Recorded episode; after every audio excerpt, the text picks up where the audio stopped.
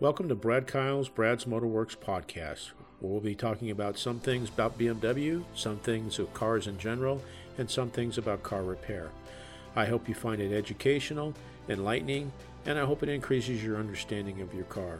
And maybe along the way we'll have some fun too. Thank you for listening, and here we go. Episode number 101 Brake Pad Confusion. What is the best brake pad? Uh, just want to mention this is kind of more, again, this is a t- sort of a technical article. Uh, it's written actually for a, a, trade magazine. In other words, these are uh, magazines that go out to shop owners, technicians, so on and so forth.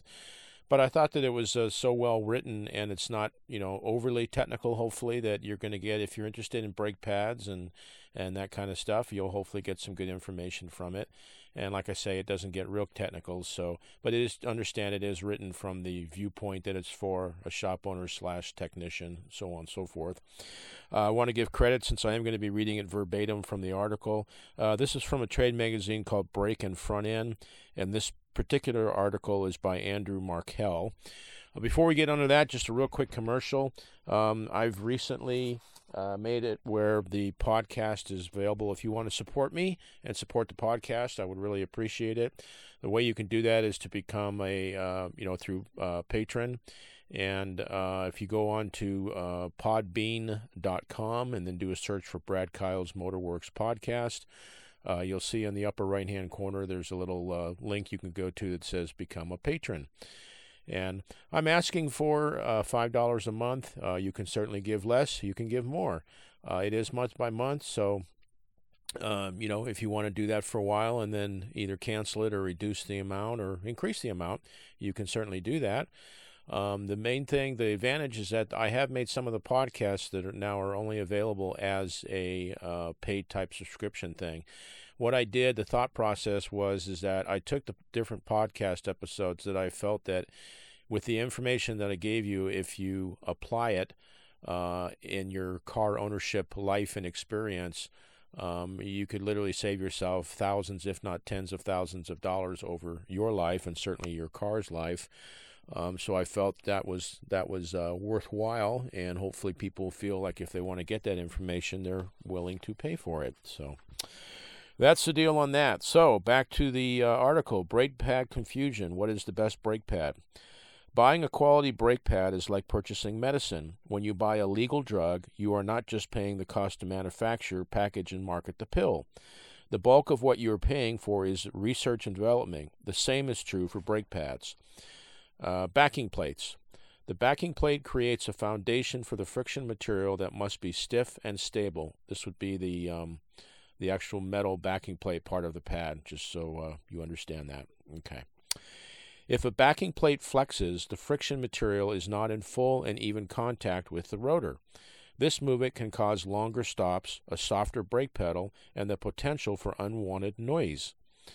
Look at the thickness of the backing plates and the edge. A poorly stamped backing plate will have rough edges. Also, look at the areas where the pad contacts the caliper and bracket. These areas should be as smooth as possible. The attachment method of friction to the backing plate does matter. For some fleet and safety critical applications like school buses, the manufacturer or insurance company may specify a brake pad that uses a mechanical attachment to secure the backing plate's friction material. Mechanical attachment involves some type of protrusion from the backing plate to hold the friction material. Some backing plates have tiny hooks machined into the surface to hold the material. Other mechanical attachment methods can use welded mesh and posts. Corrosion qualities. Many use a protective layer of paint or powder coating to protect the backing plate. This is applied after the friction material is mated with the backing plate. This protects the exposed metal surfaces. Galvanization is a plating process in which an outer layer of zinc and other metals is applied to the backing plate by a process called electroplating or electrodeposition. This bonds the galvanized layer to the excuse me, this bonds the galvanized layer to the backing plate at the atomic level. Galvanization is done before the friction material is attached to the backing plate. By galvanizing the surface between the backing plate and friction material, the possibility of corrosion that can cause edge lift and delamination is eliminated. Isn't that exciting? Hardware. Hardware is a broad term that covers abutment clips, anti rattle clips, and much more. When you buy better brake pad sets, the quality and completeness of the brake hardware improves. The first improvement is the material used for the hardware. Low quality hardware might use a plated or coated steel. Better hardware uses stainless steel. This upgrade yields a more co- corrosion resistant surface. Some premium pad lines might use layered materials that can dampen noise and vibration. Hardware also includes brake shims. Brake shims prevent and reduce the transmission and amplitude of vibrational forces that cause excitation of the caliper, pad assembly, and the attached structure. Ooh, isn't that saying a lot? They're just talking about basically it's a way of either reducing or eliminating vibration. I mean, squealing and squeaking and things like that that people hear from brakes, that's essentially a high frequency vibration. So what they're talking about is by doing um, using different hardware components and, and potentially chemicals and things like that to either reduce or eliminate that high frequency vibration. So these vibrations are very small and properly engineered shim. These vibrations are very small and a properly engineered shim can isolate a vibration before it excites the caliper and knuckle. On premium pads, this is accomplished by viscoelastic dampening material that is a sandwich. These shims prevents prevents vibrations that start at the pad and rotor from being transferred into the caliper and knuckle. Friction materials. Friction materials are difficult to classify as premium just using your eyes. Also, most friction material engineers would tell you classifying friction materials and ceramics being the best and non asbestos organics as the worst. This simply does not work because all the other ingredients in the mix have just as much influence over the performance on the vehicle. The structural properties of a ceramic material are very stable under high temperatures, much like Corning cookware. But this is where the comparison breaks down. The ceramic material that goes into a brake pad are very small strands that are engineered to be a certain length and width. Since the ceramic materials offer stable performance under a wide range of temperatures, they offer quiet performance. Some semi metallic Pads incorporate metal fibers to provide structure and friction characteristics. The metals used are typically high quality steel, copper, and other exotic metals.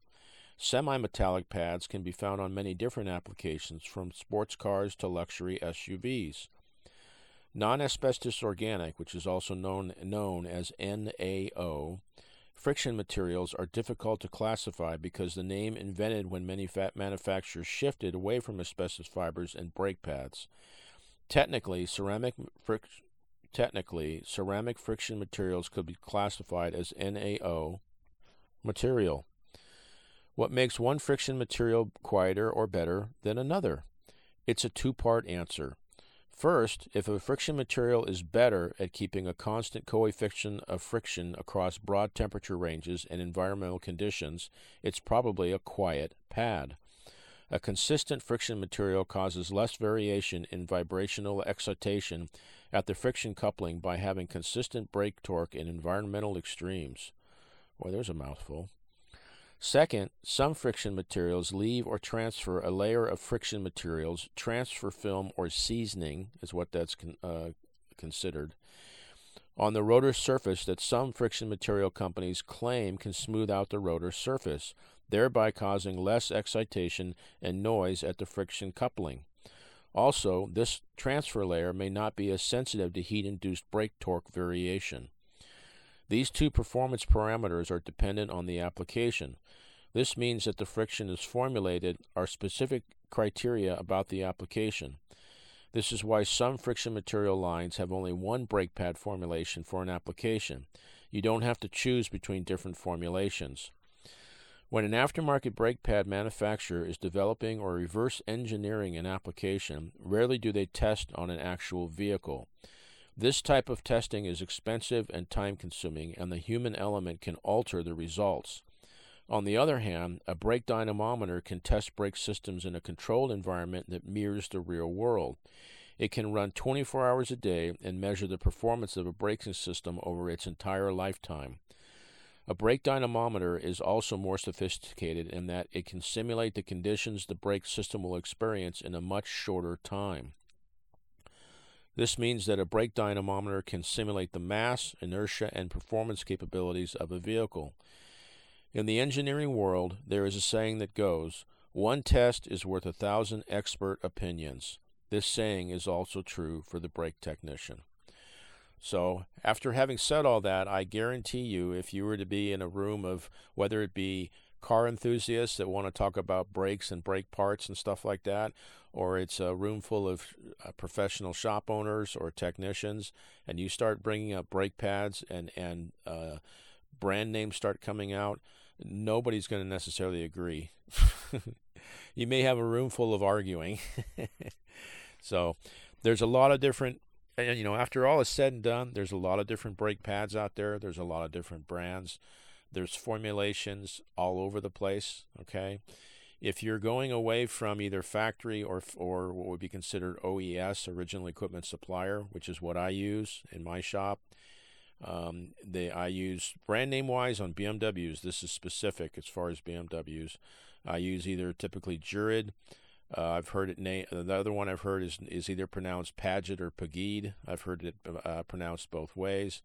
Uh, Ate, ATE, is a original equipment manufacturer for BMW, and um, that's uh, that's about it as far as I know.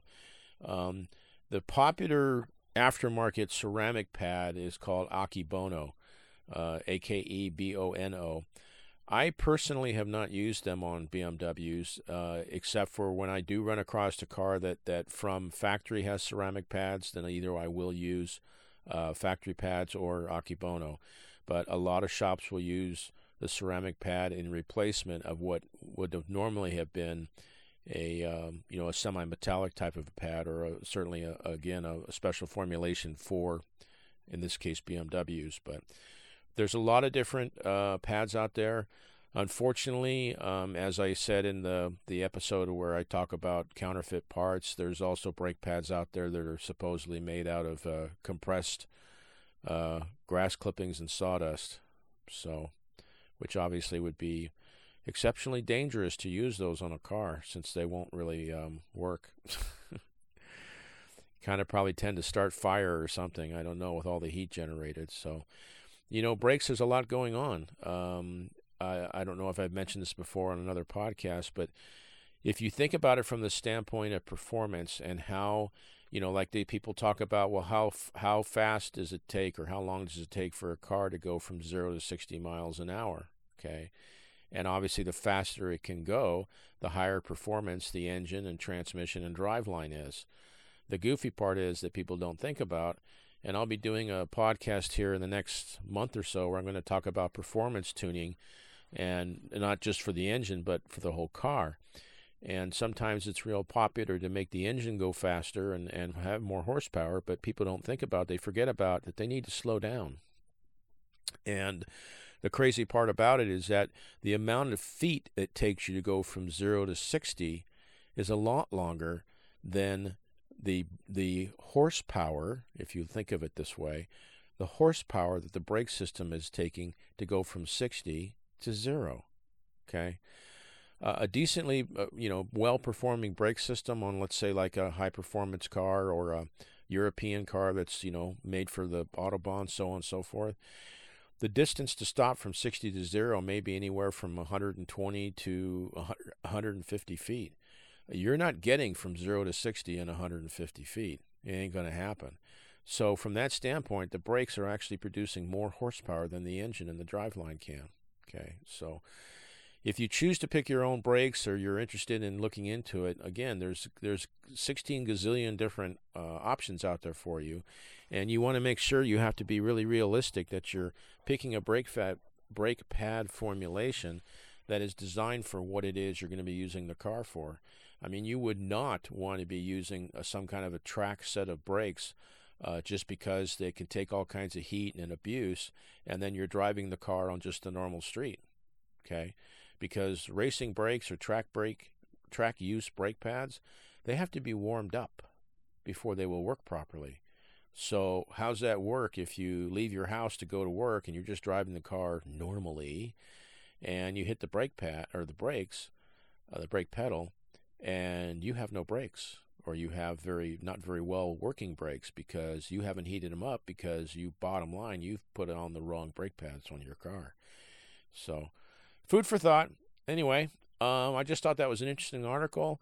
Uh, I wanted to get that information out there for people who are interested in kind of learning a few things about their brakes. Uh, obviously, I could have gotten, you know, this article, like I say, was sort of written in somewhat lay terms.